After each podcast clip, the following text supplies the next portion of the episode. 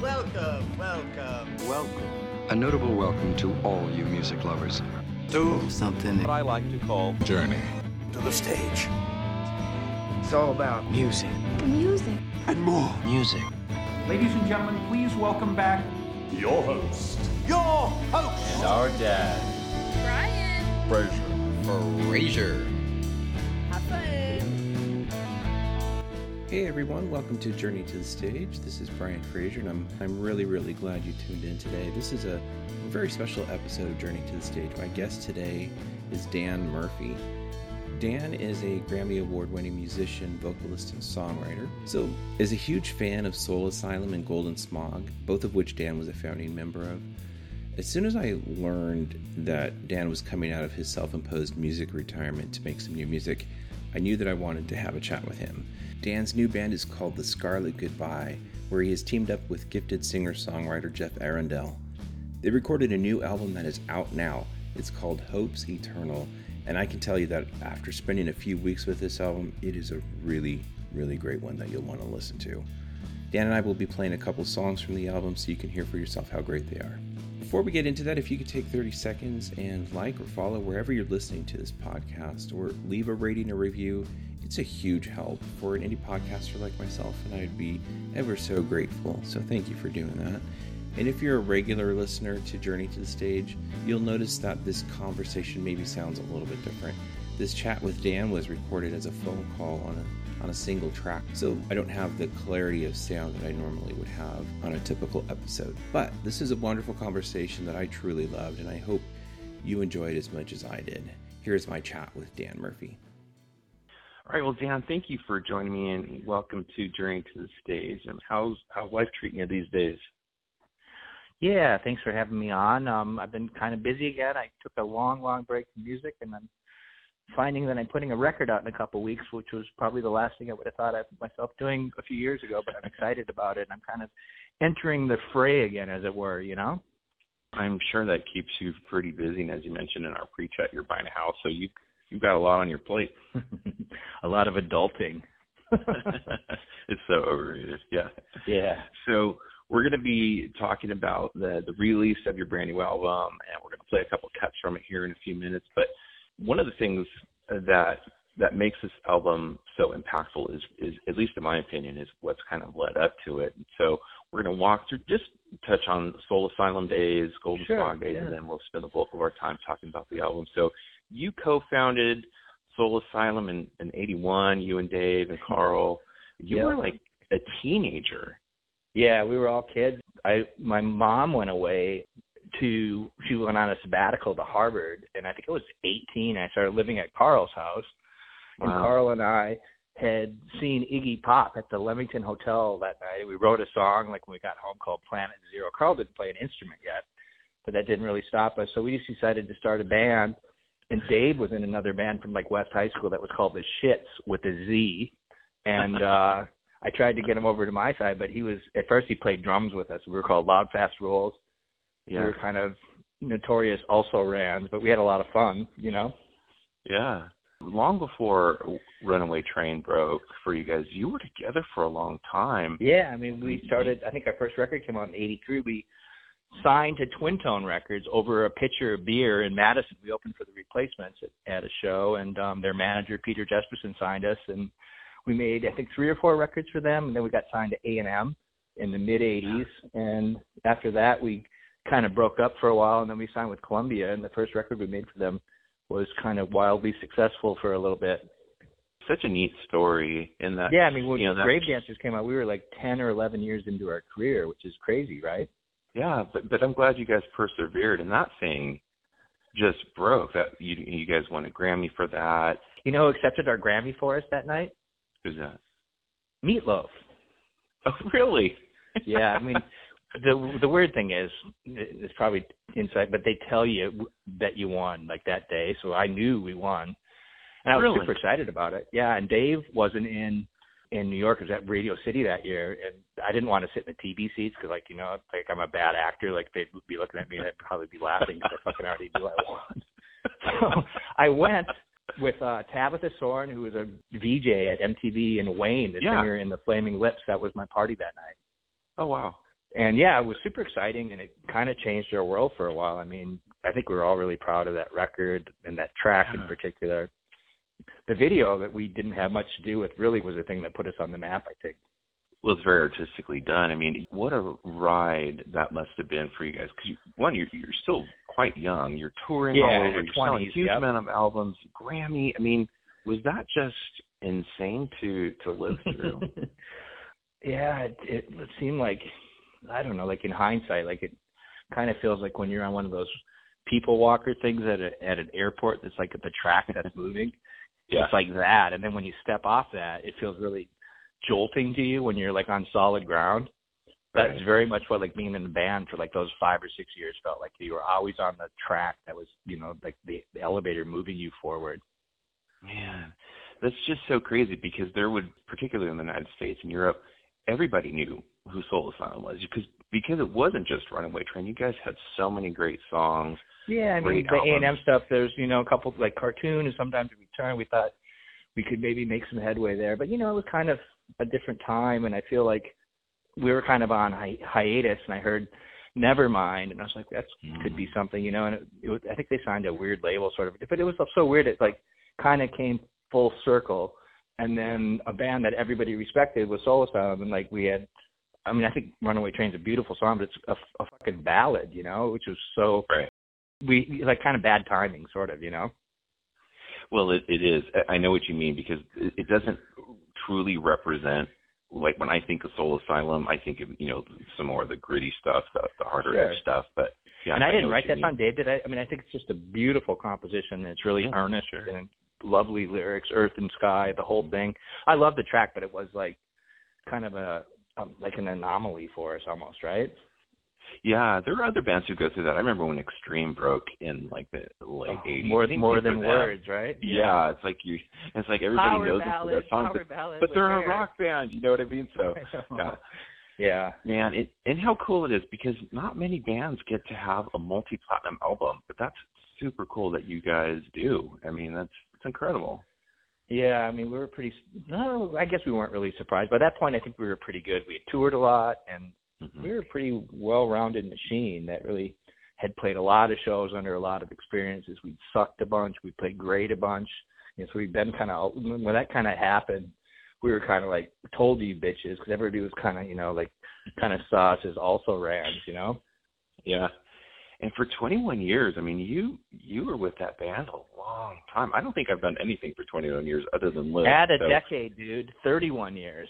Oh yeah, I guess I can't count.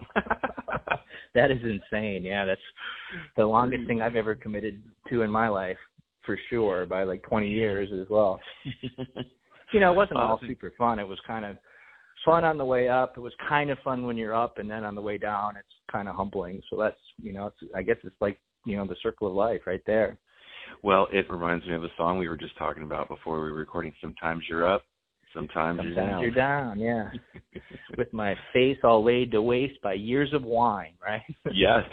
Yeah. what a lyric. That's pretty good. You go, Gary, birthday boy. Gary Louris, birthday boy today. That's uh, that's his po- uh, poetic musings right there. Happy Yeah, birthday, Gary know. Happy birthday, Gary. Yeah, I just put up a post. I, in this is my opinion, I consider him to be one of the best songwriters in American music history. So that's just my opinion of Gary. I just love his writing. Yeah, the crazy thing about like being in the smog, you know, it's like go to a recording studio, and I'm used to Dave singing, which is super nice, and my singing, which is more of an acquired taste. To listen to like like Gary Louris or Jeff Tweedy when they open up their mouth to sing to them, it's just like it's like holy, it's like a whole different thing, you know. yeah, I know. I love I love Gary. So for those who don't know Golden Smog, I mean, it, this was a super group consisting of members from different bands who would you know get together and record when you had time away from your regular bands. And so I know the initial lineup was was pretty fluid, but settled into you. Uh, Gary Louris and Perlman from the Jayhawks, of course, and Jody Stephens from Big Star, Kraig Johnson from Run Rest Run Yep. Westy Run. I always have trouble with that one, and of course Yeah. From Wilco. no, fine. Yeah. That's quite a quite a lineup. Yeah, we made Quite a few lineup. records, and I think Weird Tales was like kind of the one where we sort of peaked. I mean, I think the songwriting was pretty good on that, and Gary played Mm. piano on a bunch of it, and it was fun. You know, like touring was really fun. It was we were well received. Yeah. It just got to be a thing where, you know, depending on how your other career is going, like that's about as much attention as you want to give Golden Smog because I mean, you know, everybody was so busy and like, you know, careers ebb and flow. So when mine was ebbing, I'd like the flow of the Golden Smog, but usually they were flowing at that time. So it was like really hard to figure out how that band fit into your life cycle and your yeah. you know you're paying your rent and and you know getting your musical satisfaction but i'm i'm very proud of that the work that we did and i, I really i love those guys all of them they're pain in the ass but they're really good guys well, I didn't realize that that Dave Pirner was part of the first album. I I didn't know Yeah. until I was digging into my research a little bit. he played drums um and then he started to have like hearing problems like tinnitus and stuff and he was very concerned about playing drums and he's like what if i find you a drummer is that going I was like sure so he got us like chris mars which is pretty cool and Yeah. he played on the first ep but yeah i mean it was kind of we started that we did a lot of really bad cover bands and we'd be like baldy pills hash and guns or something you know we play like just a bunch of we had like all these one-offs and it kind of turned into golden smog with So the same cool. kind of like flying attitude, you know. Well, as I mentioned, I got to see the Another Fine Day tour uh, in at the Fillmore in San Francisco, which is such a great venue. Great, great show. Jesse was with you guys on on violin, but I was thinking, and it's been like 17 years or so since the last Golden Smog album. That's a long time. Really long time, man. It's it's fuck. Time waits for no one, I guess. But man, that's you know, I think about like even Grave Dancers that came out like 30 years ago. That's insane. It is. Time flies. What what happened to us? yeah, yeah. yeah. Do you up, up for evaluation for sure. yeah. Do you think I, I've asked Gary this question too, just after shows. I'll tell you what what he said after after I get your thoughts. But do you think there could be another Golden Smog album at some point? Um, I think we could do that. I mean, the thing with the Golden Smog is, I say this lovingly, but we don't get along super great, you know. Yeah. There, there's a lot of um, a lot of guys that are the guy sort of, you know. Yeah. I mean, we get along fine, but I think if we were like a band that toured a lot and like spent a lot of time on that, I don't know how it would go. You know, I mean, it's it's super fun Sure. when we do it, but it's always Yeah. pretty chaotic as well. yeah. The last shows Well- at First Avenue weren't chaotic. I think everybody brought their their relaxed resume in, and it was actually really kind of it was just a great. We played two shows at First Avenue, and uh, Yeah. just a few months ago, it was just really just a, the whole house was just singing along. It was about as good as a couple shows could go. Well, I know. I wish I lived closer. I would have absolutely have loved would have loved to have seen you guys. I know that you guys played for your 57th birthday party. So, and I was I was thinking in about five years I'll turn 57, and uh so hopefully you guys will play. yeah, that was kind of the start of it all. You know, it was like I Yeah. was just kind of fucking around, and I like I looked at this room that was right next to the place that I was living at in this basement, and this my friend Jen, I was with Jen Whittier. She said, we should do a show here, and so I called Gary on a whim, and I thought for sure he'd say no, and he's like, yeah, that, I'm into that. It'd be fun, and that was kind of all of a sudden it was on, but it was that was really fun too because people hadn't seen it in so long. It has been, and it's just crazy to me. It's like, well, I, when I asked Gary about it, I'm trying to remember which tour it was after we were just had a chance to chat after one of the shows, and I asked him, and he said, you know, he said I would never say no, but he basically said we, you know, a lot of us live in different places now. We just don't sit around and jam around like we used to. Yeah. So I'm like, yeah, that's a lot of it, you know. Yeah, that is a lot of it. I think, you know, you can do records, you know, where we could just send stuff, you know, via via emails, music to each other, and kind of work on them Yeah. independently. But kind of the smog was all getting together in a room. We played a lot of different instruments like piano and guitars, mandolin. So everybody would just switch up half the stuff. Kraig played bass on some of it Perlman, some of it Tweedy. So it's it's kind of Mhm. nice to do it like ensemble style that way. yeah. Would you guys typically record live? We would. I mean, the record before, um, down by the old mainstream, a lot of that, like, Uh-huh. uh, I would say Glad and Sorry is pretty much completely alive. Well, I guess the vocals weren't live, but the I think Tweedy Yeah. was probably singing backgrounds in like a playing acoustic. But Mhm. that's pretty much Gary and I were playing electric. I think we kept all of the tracking guitars on that that are on the record. But I think we did Wow. that that record. Weird Tales. We spent a month But the one before it, I think we did it in five days at Pachyderm, that down by the. And there's good stuff on there. I mean, it was really, you know, we were doing four songs a day. That's insane. That's insane. Well, I mentioned, you know, just as we before we were recording that, you know, Weird Tales turning 25. I yeah, hopefully we can get together and, and do a yeah, little love that. commemoration of it because it's such a it's just a it's a great album. It's so fun, so incredibly fun. Weird Tales wasn't as much fun to make as the one before it, but I think it's a better Mm-hmm. record because I think everybody was kind of invested in it, and everybody was like, I don't know, it was I can't remember. We did that in Memphis, so everybody was like kind of commuting there. We were living there, but it wasn't at any one person's house, so like we Right. kind of all went home to the same house we were living in, and it seemed like it was a long time we were there. It might have been five weeks or something, which is a long time for the Smog to make a record. We yeah, we took it more seriously, and um, Yeah. I think it's pretty proud of that album. There's some good music on there. Well, it shows because it, it is. It's a remarkable album, and I really love it. And I think, Well, yeah, everything seems like it's another step up from even the greatness that came before it. So, yeah, I can see it. We peaked Super early. Just. Story of my life. yeah, exactly.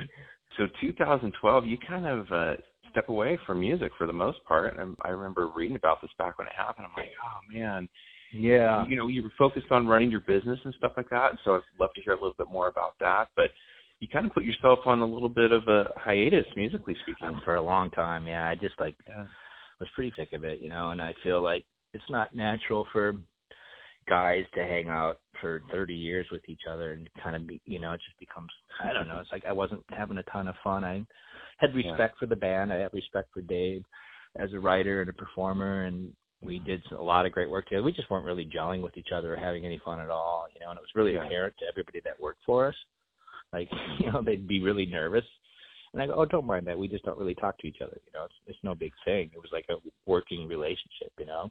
Yeah. But we still kind of gelled well in the studio for I think that record that we made at the end of Soul Asylum, for me at least, the Silver Lining, I think it's one of our best records. I, I love that Yeah. record actually. Great writing, fantastic writing, actually. Yeah. Yeah, it was really fun to had beautiful harmonies on it. It just has a really realized kind of sheen to it that at that point in my life and still I, I kind of find appealing somehow.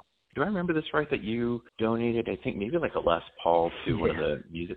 Yeah. So is that still there, or did you did you ask for it back? Well, they did this. No, they did this First Avenue show. Like they made a amalgamation of First Avenue. They had all these old videos, and they put my fucking guitar in this battered road case in this huge, huge, huge showcase, like next to Prince's star guitar and stuff. I was like oh, so Oh, wow. Humbled by it. I was just like, oh. but yeah, I I had two kind of identical guitars that I used, and I kept one. And I was like, I don't want to sell this. It's been like such a good friend to me. I just like rather donate it, you know. So I donated Yeah. it to the Minnesota Historical Society, and they made it a big part of their First Avenue feature that they did. And I was super humbled, like walk in there and see my shit next to Prince's. I, I kind of was in the same business that he is. That's weird, you know. the color of it was it gold? Do I remember yeah, that right? it, was a, it was a gold top, a Les Paul. Yeah, I had two of them Yeah. That I bought in the '80s, and I think I don't know at the time they were like you know four hundred dollars, but they were just you know they were indestructible, and I had two that were pretty much identical, and um I used Nice. them for hundreds, if not low thousands, of Soul Asylum and Smog shows. So I feel, yeah, it was a good good final final resting place for that one, you know. yeah, sounds so ominous, but yeah, no, that is super cool. So, you know, what what made you come out of your quasi retirement? Was was meeting Jeff part of that, or were you kind of getting your toe back in the water before that? I wasn't Tell me actually. I, mean, I, I wasn't. I went to kind of a holiday party, and my friend, a new friend Jeff, I just moved, and I was kind of going through some personal shit in my life. I just getting divorced, and kind of everything kind of blew up. And um. Yeah. he took me up to his recording studio, and I was like, "Oh, I remember these. I hadn't been to one in like six or seven years." And he played me a couple tracks that he was recording up there, and I was like, "Dude, you're recording this shit up here because it's just like very humble studio with like wainscoting and it's in an attic, you know." So I said, "Well, maybe we should fuck around," and then we started getting together and writing. And the first song that we wrote um is on the Scarlet Goodbye record. It's called Paris, and I thought it came up pretty good. Oh yeah, it's a good song. Yeah, so I was kind of intrigued by it because we didn't know each other very well. We're really from different back- backgrounds, but musically, it, it seemed like it just like I mean, he has a, a finger picking style that I've never really heard before, or played with. It, it just kind of complemented each other in some way. Well, that's cool that you guys went from hey, nice to meet you to uh, Yeah, let's write some songs and together. it's funny I hadn't played in so long. I mean, my chops were just terrible. I mean, I could still no hear stuff in calluses, my right? head. No, I'm no calluses, no uh muscle memory. And so like Yeah. Jeff at one point he looked at me, and he was like, Dude, who played on Soul Asylum Records? Because there's no way you did. I mean, that's how bad I meant got. that as a compliment. well, but I think he was just giving me some good natured shit. But I had Yeah, yeah. really, really taken off. I mean, I probably hadn't picked up a guitar more than a dozen times in six years. which must be kind of strange to be so tied to an instrument. I mean, it really is the focal point of so much of your life, and then you're Yeah. kind of done with it. Um, but know like, um, I think a know, lot of artists, kids a lot of musicians get there. They they need a break. Yeah, I mean, I, I just, I, it seemed like the smartest decision I ever made, just to not do it anymore because it wasn't bringing me any joy. And, um, Yeah. you know, touring is, I'm finding out with the Scarlet Goodbye, which we're kind of launching a new record. My least favorite part of all of it is like t- playing shows. I mean, I still enjoy it. I mean, I love recording, I love rehearsing, but it's like, you know, just to do that, I think like I probably played First Avenue 125 times. So that's just obscene, Wow. you know. Yeah, yeah. And that, I'm not. That's not really a brag. It's just that's kind of a no. lot of um. It's a lot of like preparation and making sure that you're up for that and you're going to be good that night. You know. Sure.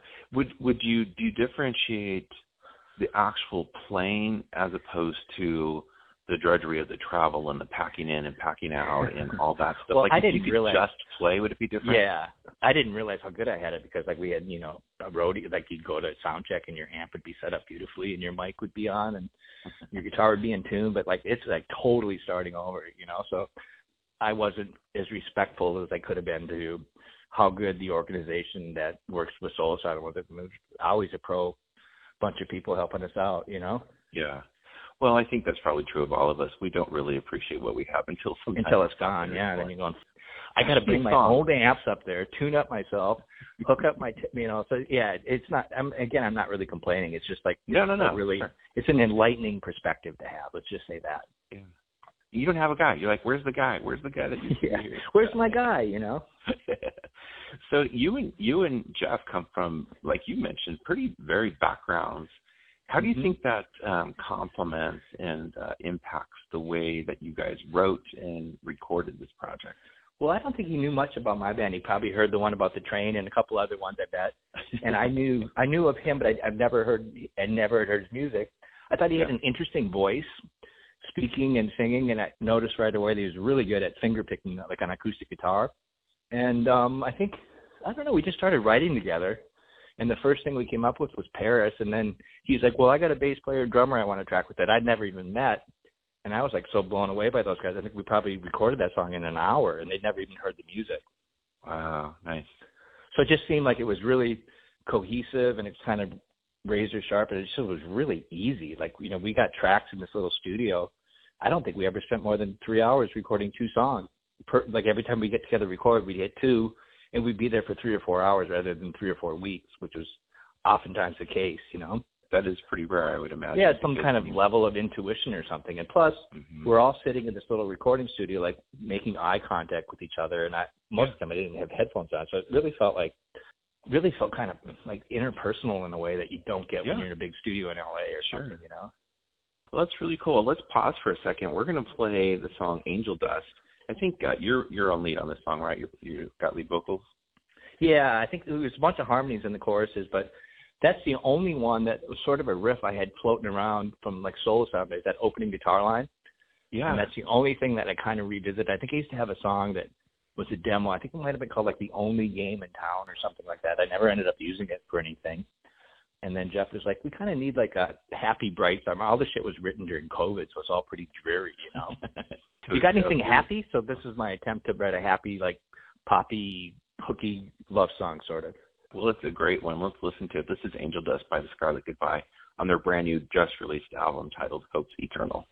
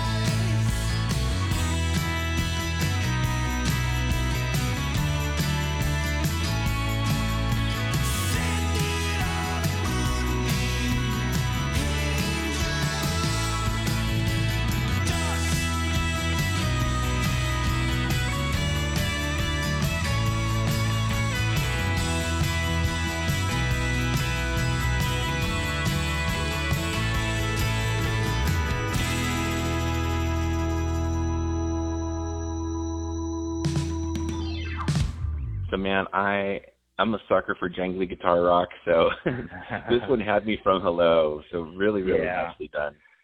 Well, thank you. It was actually really fun to record. I just kind of went for like you know I kind of went for a whole different guitar sound. I'm playing like Telecasters mostly, and then going for like kind of vintage amps that are clean rather than distorted. I just really, we really, really worked on harmonies on this record. That's my favorite part of music is harmony singing. Like going to see a band that can harmony. I just think that's Yeah. where the magic is for me.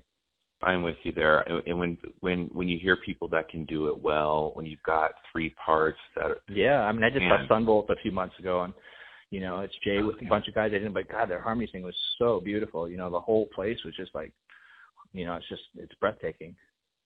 that's so cool. You know, I actually just discovered a, a band you might like them. They're called Blue Water Highway. And Are they LA band? They are from Texas and they are really, really good. The the singer is a trained opera singer and um he's just got a, a remarkable voice, but they do tons of three parts and uh just really good stuff. So and Cool. talk about they'll they'll be joining me here in I think in April, but super cool. So you and Jeff wrote this album. I mean, it, from the time you started, because I I think I read you guys started writing in in 2020. Yeah, yeah, the right in the January of the pandemic COVID. year. Yeah, I mean, it was right in the heart of all that. And the first three or four things we did, we did Paris, and then we did one called Fresh New Hell that I was starting to write. That was like March of the first year of COVID. It was just kind of like right on TV. I would never write that song now because it's kind of it's kind of out there. But at that point in time, it was like, you know, like when it, that shit started, it'd be like two minutes of the news cycle. You know, there's this Yeah. virus that people are getting afflicted with and then a month later it's like you know 23 and a half hours of the news cycle is that it just it was rough in minneapolis because later you know that whole george floyd thing and the whole city just erupted and it was just Right. really tense to live here it was just It's a insane. crazy time. Man, so i think a lot of that's on the record because you're writing with that as you know your your cityscape or whatever it just seems like it was Sure. kind of like if you can't write a good record now you should probably never try to write one because it just seemed like it was the time So I, COVID obviously played a big part in maybe keep. Did you guys write then separately and No, we kind of were a little pod because we started like in in January, so we had a little pod of the four of us and Jeff's wife. Like we were all, you know, we started kind of right before it happened. We were like, you know, I, I think at that point in time we'd you know been in close quarters. It didn't make any sense for us to really be concerned other than you know with that little group or pod. But we Well, of that's course all got it at varying times. You know, I think I had it twice Yeah. or three times, but. C'est la vie, right? Say la vie. Yeah, I, I'm there too. I've got my card punched a few times. Yeah. so I gotta say that I'm I love the album cover. I, I'm a I'm a sucker for good album art. In fact, I don't know, and maybe I'm kind of weird, but there are lots of albums I've bought for bands I didn't even know that I've dropped that like I've bought image, yeah. just because I like their the cover. You know what I mean? Like in my mind, if someone has a cover that that's that beautiful, the music has to be Mm-hmm. good. And almost you know universally, I was not disappointed. And I love the the album cover that you guys came up with. Tell, tell me about that because it's it's a great great picture. Well, it's a Spanish artist I don't know very much about, and I found the image on Instagram. Um, Nice. I think Oh, the cool. title is "Hopes Eternal." is It's a lyric in one of the songs, and Yeah. uh, Soul Asylum used to do that a lot. Like "Grave Dancers Union" is a lyric, and I think "Without a Trace." But I just thought it was Mhm. kind of like you know you gotta like to start over a music career after being dormant for so long. I mean, like that to me like says "Hopes Eternal." You still gotta Yeah. you know, believe in that as something that you have a knack for it at at worst, you know. But I like the Would artwork. you- I think it's just beautiful image, and I don't know. It's, it Yeah. kind of sums up the whole experiment, I guess, pretty much. I mean, a woman sitting there at a wheel, and people are a knife thrower is throwing knives behind her, you know. It, it is a, it's a cool picture, and the colors. You know, the colors are are are magical. It's, yeah, they're just yeah. incredible. How much orange can you handle? You have to ask yourself that, right? yeah. So would you say now that you've maybe found some joy in playing? Is it is it Oh, something yeah, I'm you're having great time. fun with now? Yeah. I mean, I've, I've never, I've never wrote a record before either. I mean, I wrote songs on records, but you know, Jeff and I wrote a record. I mean, I think we recorded four other songs. We've written 16 songs in this time, Wow. and so yeah, I've never really done that. I've never, like saw something through to the completion of that, and I always felt like I enjoyed being the guy that just was asked to contribute a song or two here and there. That was like Mhm. not a lot of pressure or or like intrigue, you know. Well, because with Soul Asylum, Dave was Dave was the primary writer. Is that right? Yep. And that, towards the end, I would keep songs that I was writing mostly for the Golden Smog, and that was a lot of like the record company, you know, guy Donnie Ienner, who's a good guy, but he kind of saw Dave as a frontman, and it was very geared for that in that band, which is fine, you know. Yeah. Yeah, and then with Smog, you know, obviously you contributed several songs, many songs, but you've you've got a room full of writers, and uh, so that would Yeah. be so that's cool. I could see where you would be now, finding some great satisfaction. This is a project I'm throughout the DNA of this album, and that's so that is pretty cool. I'm glad you. Yeah, I mean, do it was a real different mm. thing we tried to do. I think we tried to, you know, Jeff was trying to bring me out a little bit, like, you know, and not be so guarded in my writing and stuff and be more comfortable with my singing voice. And, you know, he kind of really pushed me to, like, write things like Charity that, you know, and just the weirder songs on the record. And I think for Jeff, he'd never really been in a rock band for, so, like, to see his eyes light up, like, as we were tracking the song Sandy, I was like, it's like a kid in a Yeah. candy store. It's like, he's just, like, jovial. It was so cool to see. I guess that's kind of the power of music right there, you know? It is. It totally is. I want to listen to one more cut. This is Panic and Blame. And I, is Jeff on lead vocals on this one? Yeah, Jeff sings this one, and a, a bunch of us sing harmonies, and yeah, it's kind of a little story about um, like a marriage dissolution, and then there's a club called the Killing Fields in the in the song, and you know the guy leaves his ex-wife's name at the door, but she doesn't show up. It's like one of those kind of things. Cool. Well, let's let's give this a listen.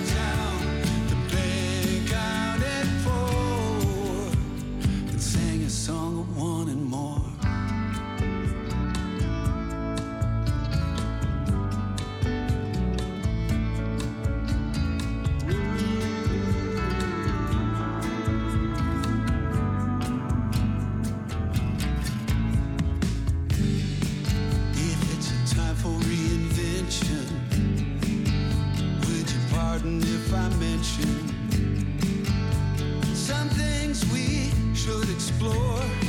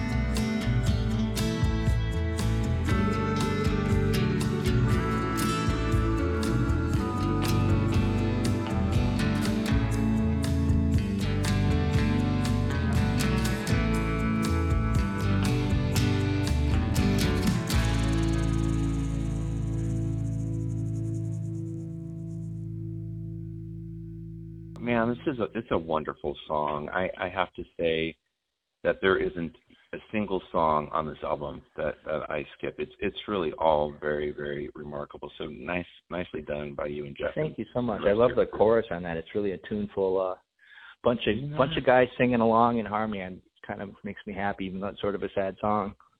Well, that's the beauty of music. You can have the saddest lyrics, but sung so beautifully, and it's it's kind of like the you know the velvet glove over Yeah. the hard punch. You know what I mean? The Leonard Cohen thing, the minor key, the major lift, or whatever that song is. It's like that's, That's just right. so poignant, you know. Yeah.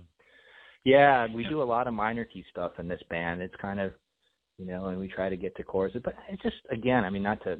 It's just it was such a weird time to be contemplative about words and music and your city that you grew up. It just seemed like it was really, it was time for for us to take that seriously and, and really work on on writing, just because it was really hard to make sense of here. It was just it was just so convoluted being here that summer.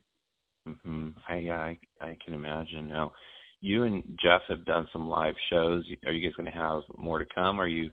We have like 20 some- shows booked this summer. Yeah, we have a little record release on March 24th is our next, or 26th is our next one. So yeah, we're playing like you know 150 to 350 seat venues and. Opening and doing co-bills with bands. So it really has been a lot of fun, and it, we're starting to get pretty well received already, which is really nice. That's really cool. I'd say we And have that- 40 fans at this point, which is pretty good.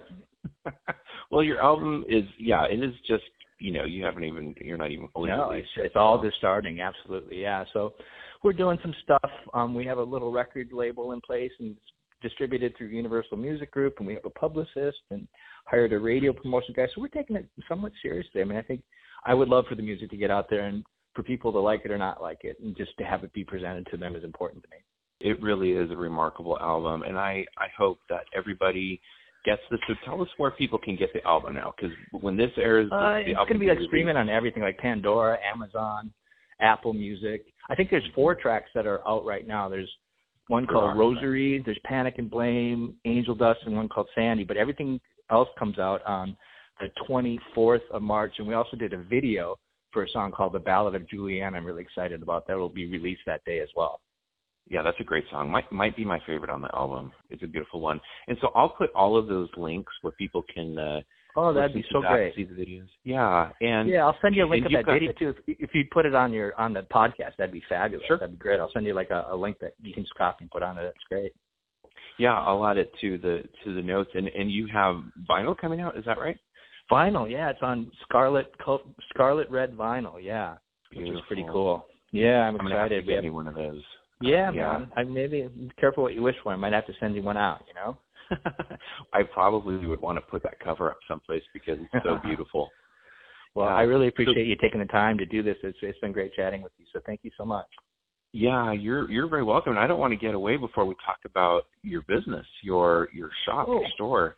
Well, I Let's have a business called that. Grapefruit Moon Gallery, and um, it started out kind of I collected pinup art and calendar art, but what we primarily do is we sell artwork and paintings that were created for magazine covers or book illustrations or pinup calendars before there was color Yeah. photography. So we deal in original art. There was a lot of calendar companies in St. Paul, big ones like Brown and Bigelow and Louis stuff. So some of that stuff is around. And then we bought a photography archive from a female photographer named Bunny Yeager that was down in Miami. And so we have her archives and we're selling negatives and contact sheets and color transparencies of like Betty Page and shit like that. So it's a pretty good Wow. side hustle. That's cool. And and you you have a great online store. So uh, I've actually been on it. So what's the URL for that? And I'll put that in the, show notes as well, but so people can click on that. Yeah, I mean, we sell like on every format. Like we're on Etsy a little bit. We're on eBay a lot, and our seller name is Grapefruit Moon Gallery. We're on First Dibs, which is a site, and we have a like a, a you know designated website that's just www.grapefruitmoongallery.com, and that's kind of like a combination of everything that we do. But it is a good side hustle. I'm proud of the business, and um, yeah, it's been pretty. You know, it's it's had some longevity, so we must be doing something right. That is so cool. Well, I'm glad you're doing that, Dan. I it's it's been such a pleasure chatting with you. It's the first Thank time we've so ever much. talked, and, Yeah. and uh, yeah, it's been great, man. I really appreciate, your time. uh, Thanks for you doing some prep work and being familiar with the record. That that means a lot. So thank you so much, and I can't wait to hear this. And uh, I hope people that are listening to this podcast come and check out the band. We're going to do some. Hopefully, we'll do a little bit of touring in the fall as well. That's what we're hoping for. So Beautiful. come up and Beautiful. say hey if, if we're out somewhere and you're there. Nice to meet you. So thank you so much. All right. Yeah, well, thank you, and, and I always encourage people go out see shows, buy some merch. This is this is how you keep indie art and great artists making music. And so, thank you everybody for listening. Go out get this album. You can like uh, Journey to the Stage on Facebook, follow us on Instagram and on YouTube, and all the links that we've talked about today will be in the show notes. And special thanks again to our great guest today, Dan Murphy. So keep your bags packed and join us on our next Journey to the Stage. And that is a wrap.